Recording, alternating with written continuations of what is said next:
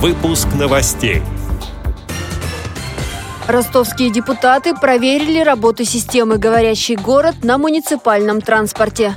Представители Казанской местной организации Всероссийского общества слепых участвовали в благотворительном обеде «Курбан Меджлис». В Тюмени дети с нарушением зрения прошли реабилитационный квест.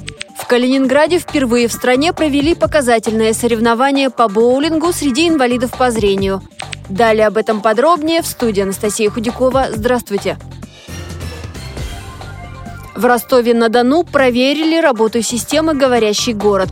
Выезд состоялся в рамках заседания Постоянной комиссии по здравоохранению и вопросам социальной защиты населения Ростовской-на-Дону городской думы, сообщает портал ростов.ер.ру. С жалобой на работу говорящего города обратились представители Всероссийского общества слепых. По итогам установили, что система на муниципальном транспорте работает исправно. Однако в ходе осмотра подвижного состава и бесед с водителями установили, что иногда происходят сбои в передаче звуковой информации в связи с несвоевременным переключением специального оборудования. Департаменту транспорта было дано поручение провести информационно-разъяснительные беседы с муниципальными транспортными предприятиями. На сегодня системой «Говорящий город» оснастили половину муниципальных автобусов. Фонд «Ердем» провел благотворительный обед «Курбан Меджлис», для Казанской местной организации Всероссийского общества слепых. Он был посвящен празднику Курбан-Байран. Мероприятие было на 200 человек и собрало людей разных национальностей, конфессий и возрастов. Были взрослые и подростки. Также участвовали люди с различными формами инвалидности из других регионов России, которые сейчас проходят реабилитацию. На обеде была и председатель Казанской местной организации ВОЗ Алсу Ибрагимова. Она вручила вице-президенту фонда, директору учебно-реабилитационного центра Малике Гельмудиновой благодарственное письмо за внимательное и чуткое отношение к инвалидам по зрению и организацию благотворительного обеда. Реабилитанты исполнили песни на русском и татарском языках. Образовательный реабилитационный квест провела Тюменская местная организация общества слепых. Программу «Могу все знать» подготовили для детей-инвалидов по зрению, а также для детей-членов ВОЗ. На станции под названием «Цифровая» в компьютерном классе участникам продемонстрировали программы и приложения современных устройств, которые помогают в обучении незрячего человека.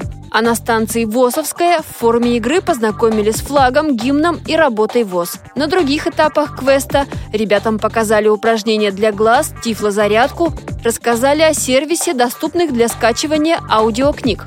Познакомились с тактильными книгами из фонда библиотеки. А на станции «Аудиомания» участникам квеста показали устройство для записи аудиоматериалов. После детей поздравили с наступающим учебным годом и вручили наборы канцелярских принадлежностей. В финале юных тюменцев ждало чаепитие, сообщила корреспондент филиала «Радио ВОЗ» в Тюмени Ирина Алиева.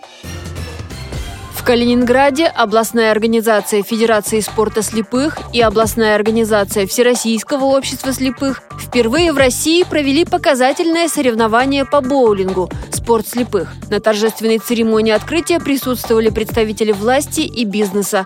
В состязаниях участвовали 18 спортсменов. Их поделили на три команды. По результатам третье место заняла команда Артура Самойлова – Второе – команда Владислава Митрофанова. На первом месте команда Петра Маткова. Лучшим игроком стал Алексей Тростенчук. А главными результатами для участников стали удовольствие от спортивного азарта, командный дух и море положительных эмоций, рассказал наш общественный корреспондент Идгар Шигабуддин.